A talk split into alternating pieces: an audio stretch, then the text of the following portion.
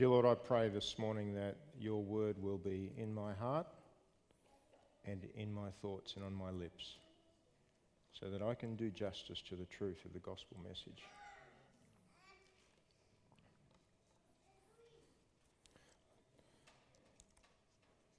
I want to talk about something pretty challenging this morning, um, and, and that is the extent to which we might be living our Christian life as a pale shadow of what it should really be. And this is probably a good time of the year to reflect on that because we've got all this stuff about Christmas.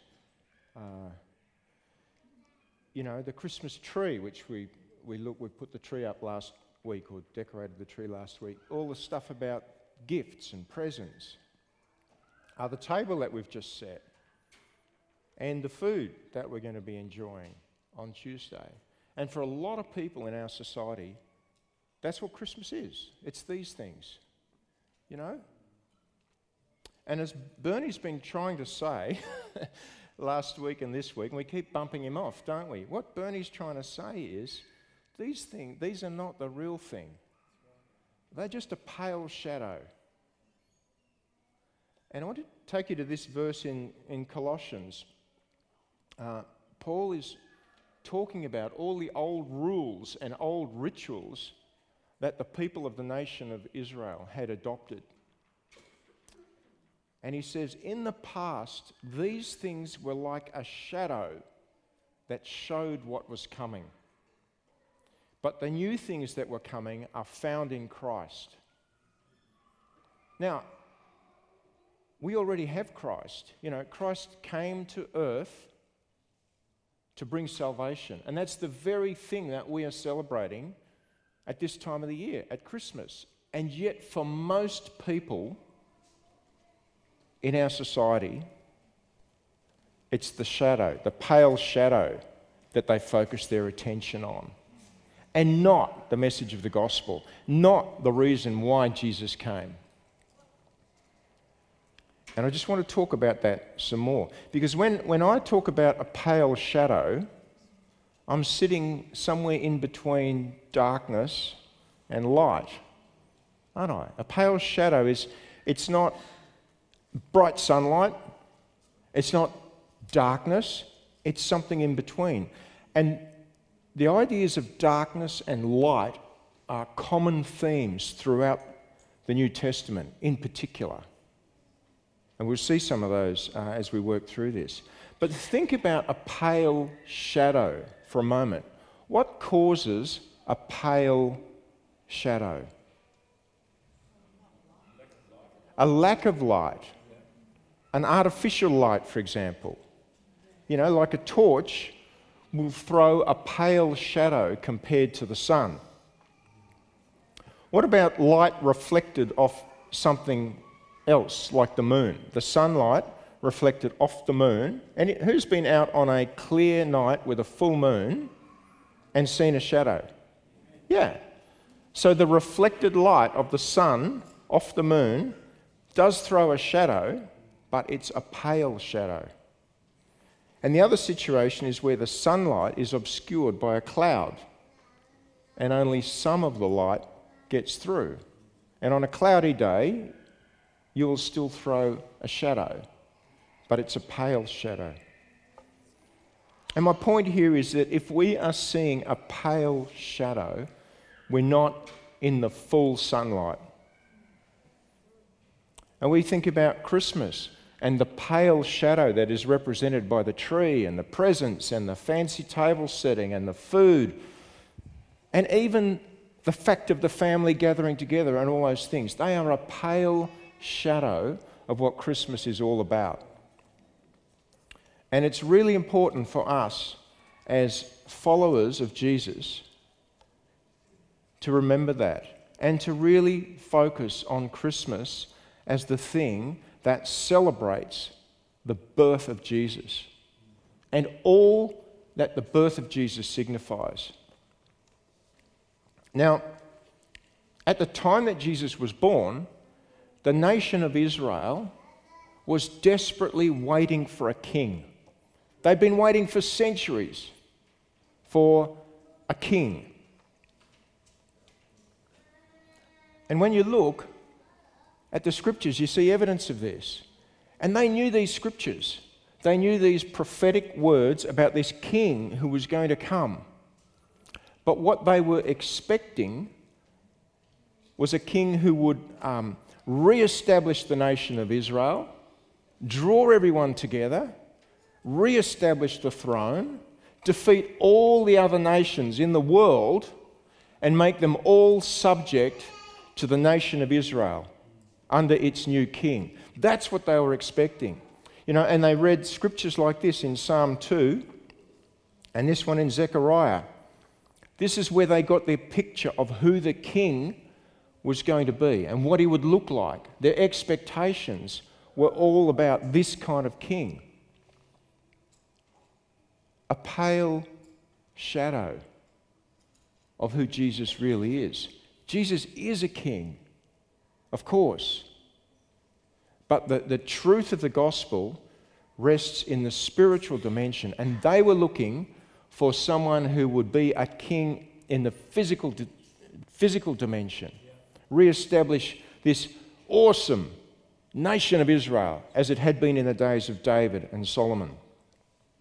Now, the really weird thing is that the scriptures included some very specific prophecies about the birth of Jesus. There they are up on the, up on the um, screen. He will be born of a virgin. He will be called Emmanuel. He will be from the family of David.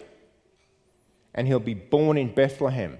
They had these four very specific clues about who Jesus was, where he was going to be born. Now, it's estimated that there were between 200 and 400 million people on earth at the time that Jesus was born. And up to 4 million of those were people who identified as being part of the nation of Israel, scattered throughout the Middle East. And the tragedy is that most of the 4 million people of the nation of Israel who were waiting desperately for this king and who had these four clues about his birth missed it. They didn't, they didn't get it. It happened and they missed it. Even though it was the one thing they were waiting for above all else, and even though they had these clues, they missed it. How many people actually got it at the time? Not very many. There they are.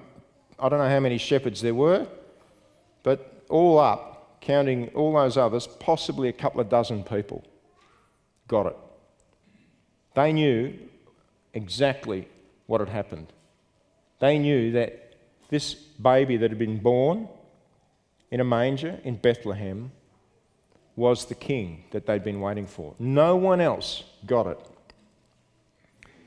And we look at Jesus' life, you know, as a 12 year old or thereabouts in the temple, um, questioning and answering with the scribes. And people were impressed by how clever he was. That doesn't mean they knew who he was. They were just, oh, he's a smart young fella, he'll go far. They didn't get it, did they?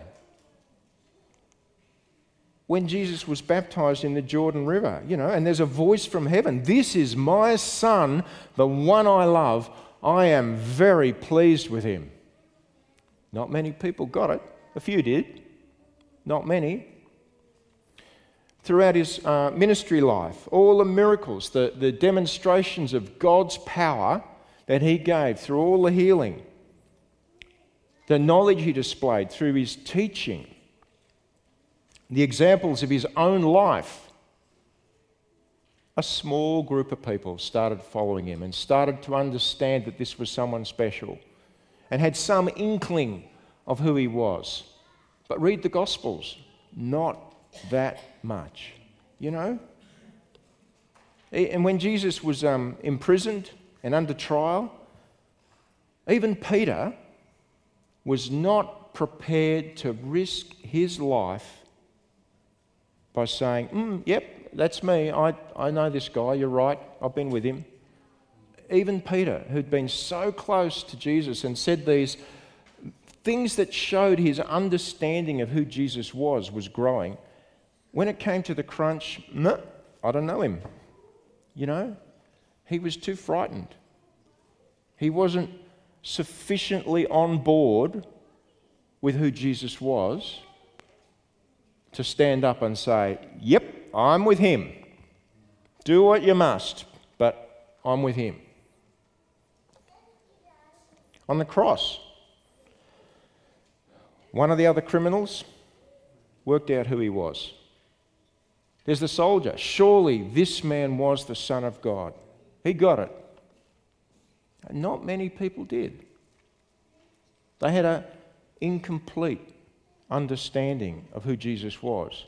Certainly not complete enough to actually step forward and proclaim it.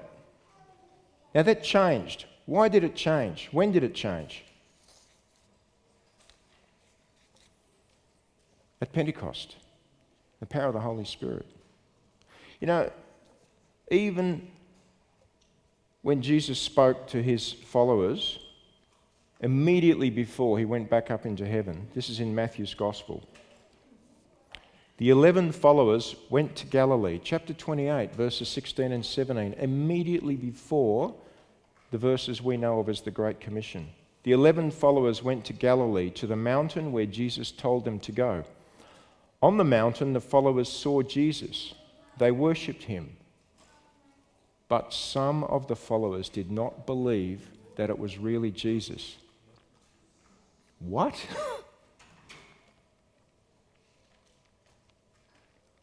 That's extraordinary. You know, they knew he'd been raised from the dead, they'd all seen him. And he'd called them to this meeting on the mountain, he'd shown up. And even then, some of the followers did not believe that it was really Jesus. And as I said, it all changed at Pentecost. You know, when the Holy Spirit brought a boldness to those who knew Jesus, and they spoke the gospel truth at all costs. You know, Peter, as we know, hmm, don't know him, not me, wasn't me.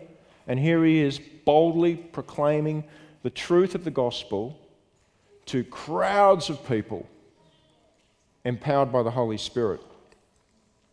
And over the years that followed, many lost their lives for speaking and holding to the gospel truth. Now, you don't lose your life for a pale shadow.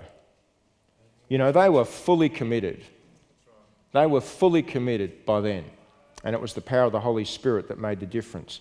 And millions upon millions upon millions of people have heard the gospel truth since those days and have accepted Jesus Christ as their Lord and Saviour.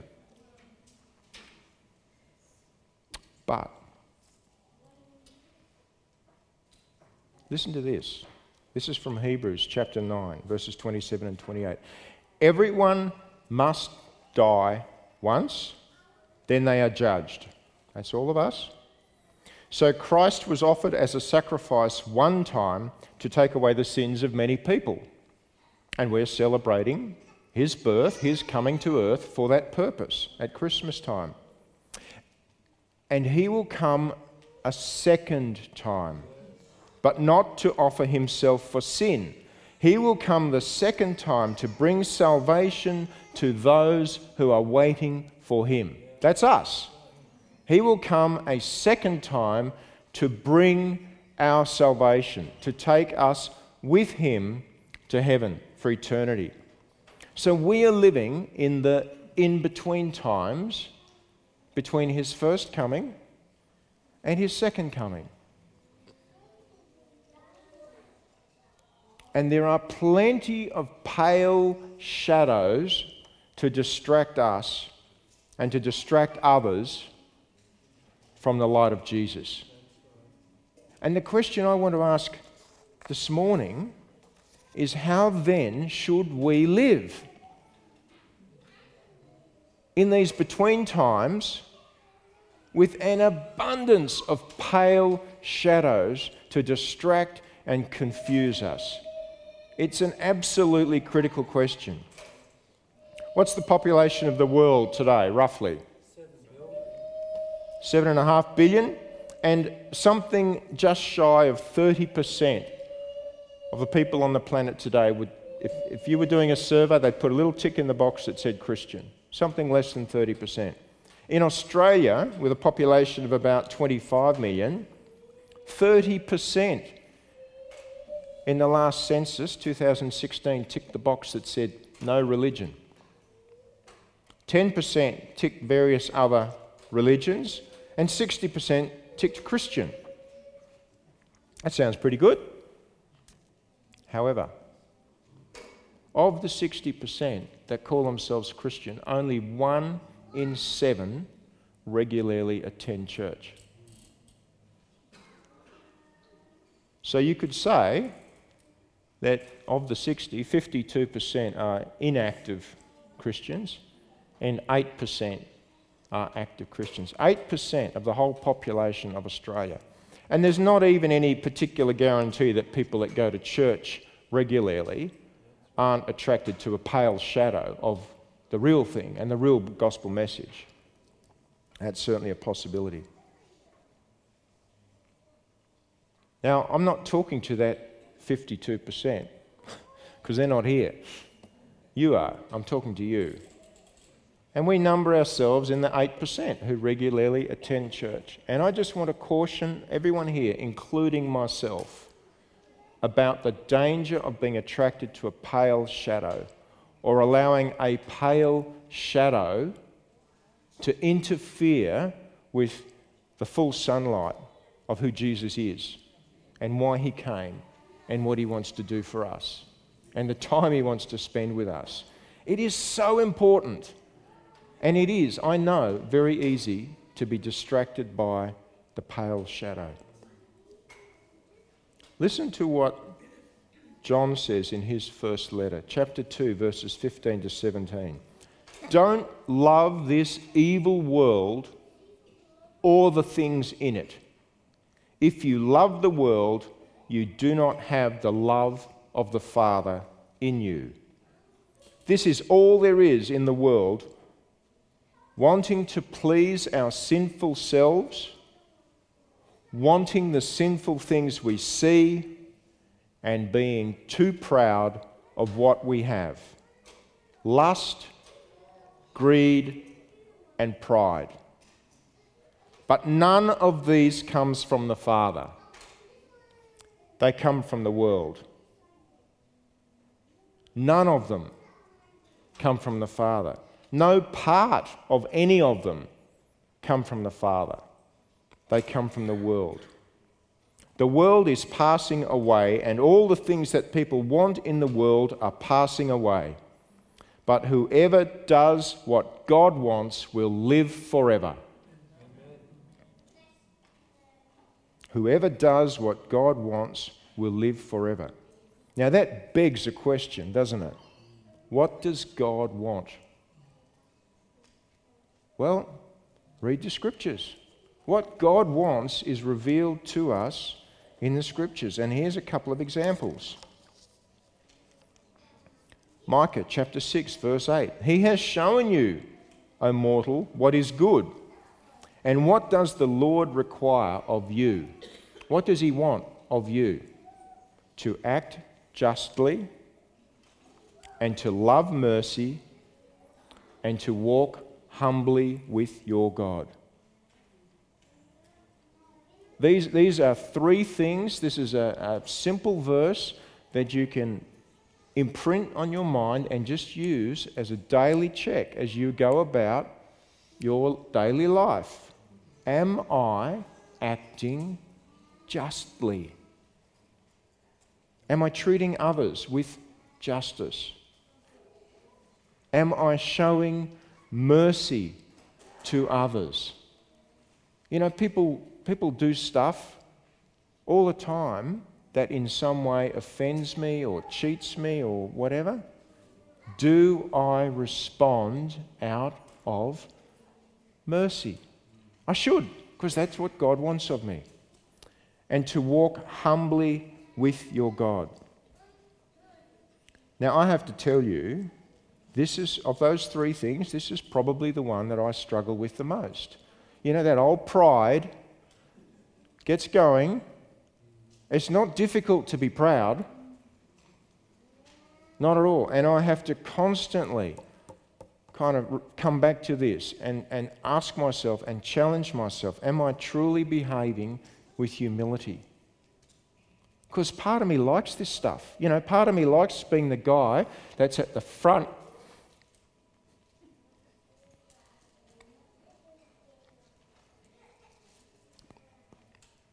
you know, with the lights on and the voice and the things to say. It's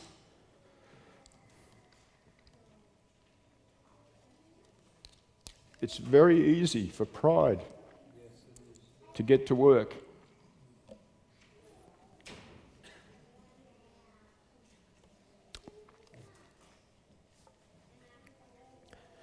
Now, that's just my struggle, if you like. I've had others, I have others.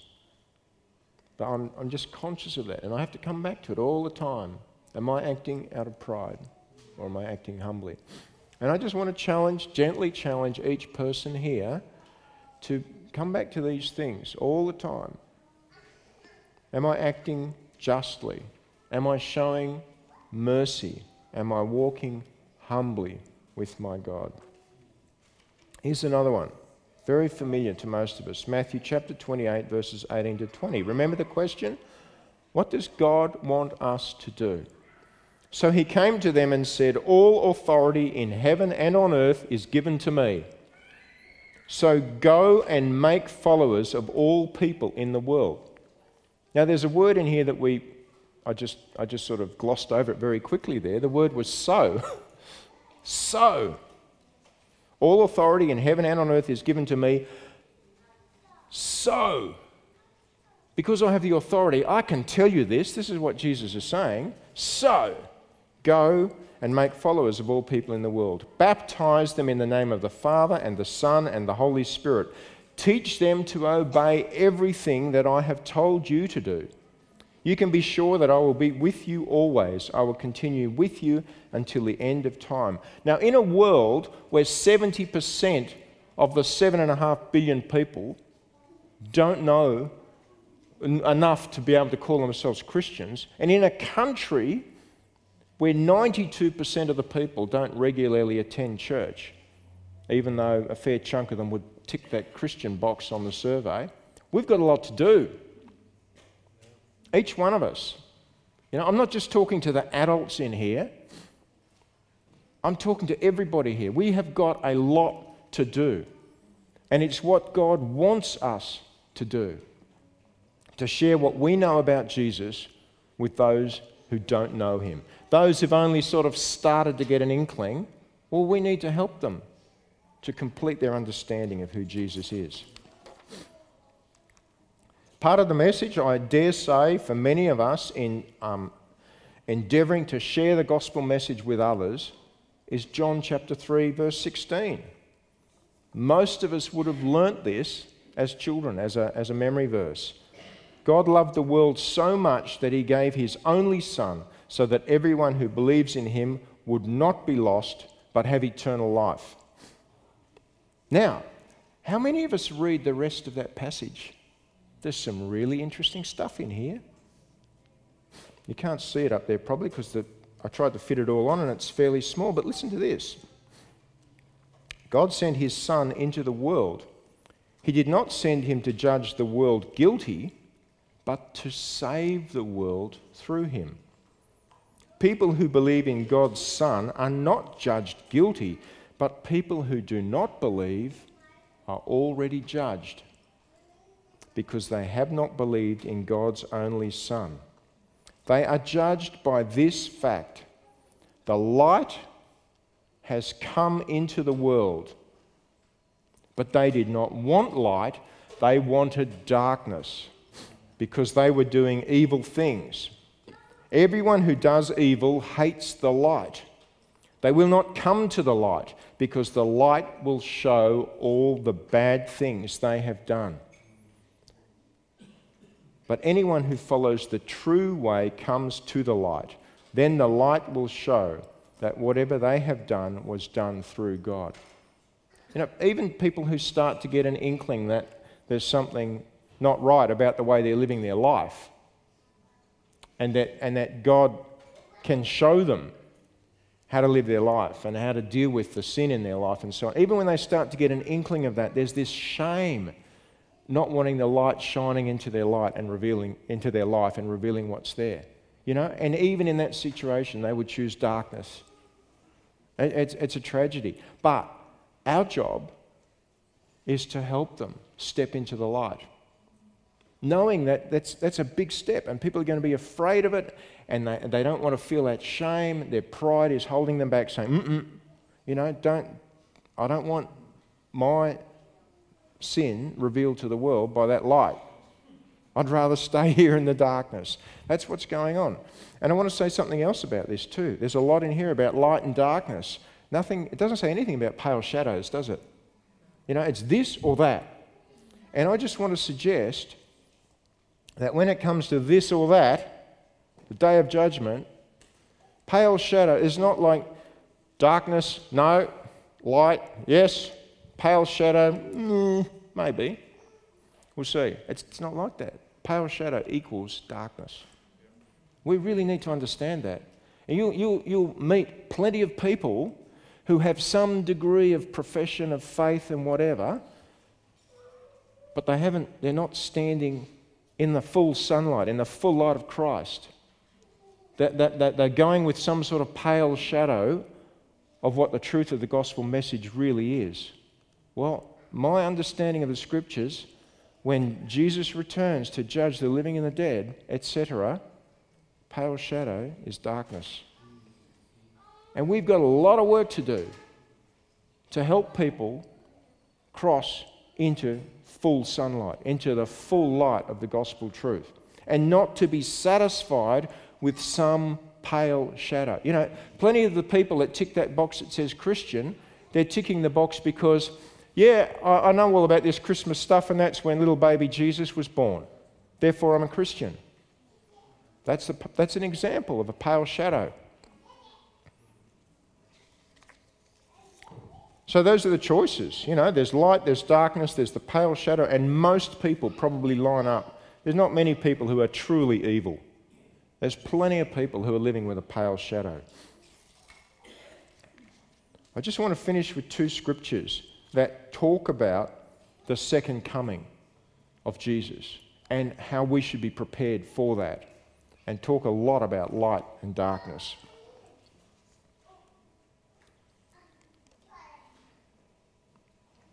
This is 1 Thessalonians chapter 5, verses 1 to 5. And really, I'd suggest to people read the whole chapter. In fact, read the whole letter to the Thessalonians, first letter. But chapter 5 is, is right on this stuff. Now, brothers and sisters, we don't need to write to you about times and dates. You know, a lot of the speculation about the second coming of Jesus is when's it going to happen? We don't need to worry about that at all. You know very well that the day when the Lord comes again will be a surprise, like a thief who comes at night people will say, We have peace, we're safe, and at that time destruction will come to them quickly, like the pains of a woman giving birth. And those people will not escape. But you, brothers and sisters, are not living in darkness. And so that day will not surprise you like a thief. We don't want to be surprised when Jesus returns. Now, what does surprised mean? Uh, oh, you're here. I'm not ready yet. That's surprise, isn't it? we do not want to be surprised like that. Surprise is you open the door, who are you? We don't want to be like that either. You know, we don't want any of those kinds of unpleasant surprises. We want to be ready. And being ready means living in the light. not in the darkness, and not in the pale shadow. You are all people who belong to the light. You belong to the day. We don't belong to the night or to darkness. And may I add, or to pale shadows. We belong to the light. Now, I'm not going to go on, but there's a few other verses in this um, chapter 5 of First Thessalonians. 16. Always be full of joy. Now, I've shared before, joy is something that I don't feel bubbling out of me. That's a challenge for me too. What does that mean and how do I find it? Always be full of joy.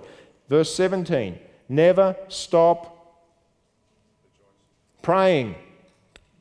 Never stop praying. Children of the light, never stop praying. It is so important. Now, I took more than 50 years of my life before I realized just how important this is. And I have been told many, many, many, many, many times. But the earlier we get this, the earlier we get the importance of praying and not ever stopping praying, the better. Verse 18 always be thankful. You know, thanking God for what He's done for us. Always be thankful. Verse 19 don't stop the work of the Holy Spirit. So there's this, this chapter 5 of Thessalonians actually tells us quite a few things about what we ought to do as people who are living in the light and not in the darkness, not in the pale shadows. But I want to look at um, 2 Peter chapter 3, verses 10 to 18, because this is where the big challenge is. And I said I had a big challenge for us all this morning. It's in this passage. And it starts similarly to the passage that we just looked at. But the day when the Lord comes again will surprise everyone like the coming of a thief. The sky will disappear with a loud noise. Now, remember when Jesus came the first time, plenty of people missed it. You know, they had these four clues about what was, where it was going to happen and everything. They didn't join the dots, they didn't get it. No one's going to be able to ignore this. No one. They might not know what happened, but they'll know something big happened. Something pretty important happened. The sky just disappeared. oh. Everything in the sky will be destroyed with fire, and the earth and everything in it will be burned up. Now, if any of this is a surprise to you when it happens, it's too late. Being ready means understanding what's going on. If we don't get it, it's too late.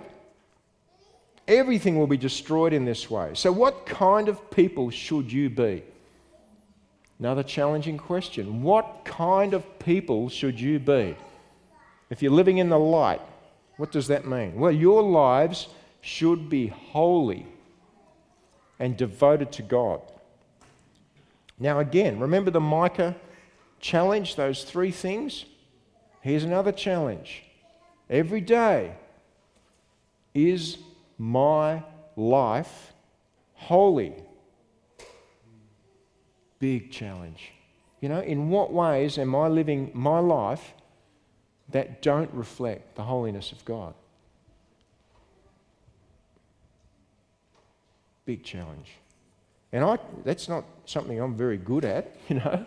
I'm only talking about myself here. Being holy is not that easy for me.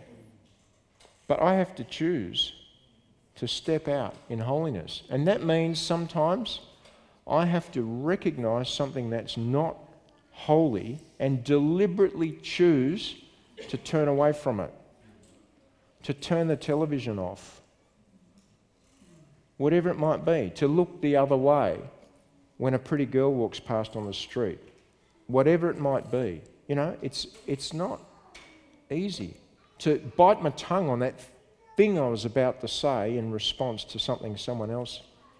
You know, if I let that out of my mouth, which I have to confess, often happens, that's not being holy. This is a daily, hour by hour, minute by minute challenge for every single one of us to be holy and to be devoted to God. Now, what does being devoted to God mean? Listen to verse 12. You should be looking forward to the day of God, wanting more than anything else for it to come soon. There's the big challenge. Can we, can any of us really, truly say that what we want more than anything else is for Jesus to return tomorrow? Well, forget about tomorrow, this afternoon. Now, how many things would we line up ahead of that? Uh, whoa, whoa, whoa, whoa, not, not, not, not, not, not yet. You know, there's these other things I'd like to get done first. You know, I want to finish my degree or school.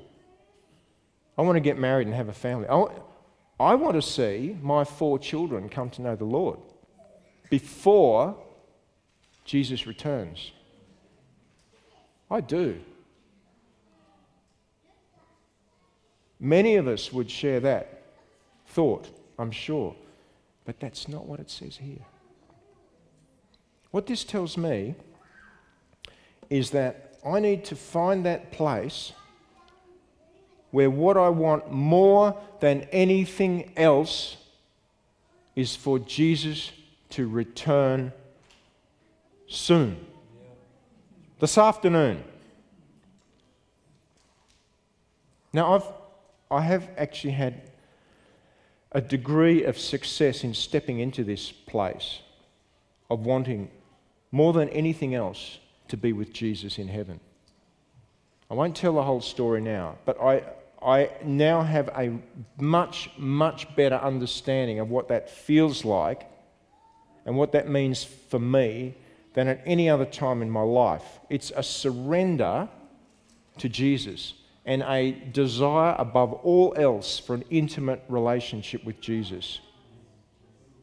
It's a big, big thing, and I, I actually do feel that now. But these are very challenging words. And the space that I'm now in with that feeling that the thing I want more than anything else is to be with Jesus for eternity, this burden on my heart for my children coming to know the Lord that's in God's hands. You know? And, and, and by in saying all I want more than anything else is to be with you, Jesus, for eternity, I'm also handing that over to Him. You know? And we've got this stuff about careers and marriage and family life and, and success and all those things and the big holiday that we've been working for all our life. You know, I want to have that holiday before. All of that stuff, when we truly surrender by saying that what I want more than anything else is to be with you, Jesus, for eternity now. All that other stuff gets handed over to Him. And He, he offers to take it. Now, I'm not saying that that's what's going to happen, but I, that's the position, that's me being ready. Me being ready is me saying that's what I want more than anything else in the world. And, and what I found myself praying when I had this conversation with God about surrendering to Him in this way, what I found myself praying then was, but if not now, if it's not happening right now or this afternoon or tomorrow, then God, I'm yours. Whatever it is that you have for me to do in the meantime, I'll do it. That is standing in the full light of Christ. Totally surrendered to who He is, what He wants me to do for Him, totally surrendered to being with Him for eternity. And everything else follows. And if you do anything else, you've got some pale shadow of the real thing between you and the full light of Christ. So I, it's from the scriptures. You know, it's not from me as Michael Wood. I believe God really wants to challenge us about this verse in particular, that we should want more than anything else for the day of God to come soon. Put that first. That's a challenge. God made a promise to us, and we are waiting for what He promised a new sky and a new earth. That will be the place where goodness lives. Dear friends, we are waiting for this to happen. So try as hard as you can to be without sin and without fault. Try to be at peace with God. Now, can I be bold enough to suggest that if you don't feel at peace with God, you're not, you haven't quite got this right yet? Can I be bold enough to suggest that? because we should try to be at peace with God. And if we are truly desiring to be with Him above all else, and soon, that's a place of peace. That is a place of perfect peace. So if there's anything in you that's not feeling that peace, I just want to challenge you to reflect on this idea, reflect on this passage of Scripture and think about what it would mean for you to want more than anything else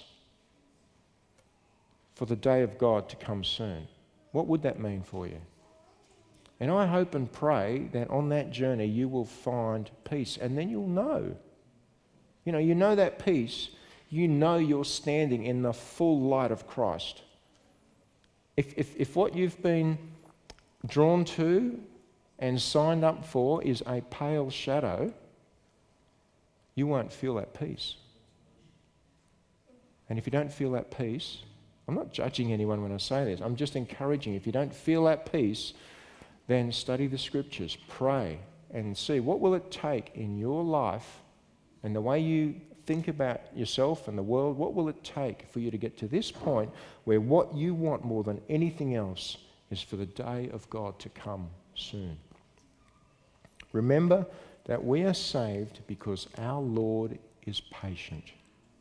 Our dear brother Paul has told us the same thing when he wrote to us with the wisdom that God gave him. So Peter's referring to all the letters that Paul's written. That's what he says, what Paul says in all his letters when he writes about these things. There are parts of his letters that are hard to understand. Amen? There are parts of Paul's letters that are hard to understand, and some people give a wrong meaning to them. These people are ignorant and weak in faith. They also give wrong meanings to the other scriptures, but they are destroying themselves by doing that. Now, I don't want to major on this part of this passage, but I do just want to make the point that there's a lot of false teaching around, and we need to be diligent in studying the scriptures prayerfully and praying for the Holy Spirit to reveal the truth to us. Because false teaching is a pale shadow, it's not the full truth. And it can hold us back from where we need to be, standing in the full light of Christ. Dear friends, you already know about this. So be careful. Don't let these evil people lead you away by the wrong they do, the false teaching. Be careful that you do not fall from your strong faith. I'm just encouraging you to make your strong faith stronger. This is me, that's not what's in. I'm encouraging, make your strong faith stronger by finding that place where what you want more than anything else is for the day of God to come soon. And as you do that, this is my prayer for you, echoing Peter's last verse of this passage. Grow in the grace, grow in the grace and knowledge of our Lord and Saviour Jesus Christ. Glory be to him, now and forever. Amen.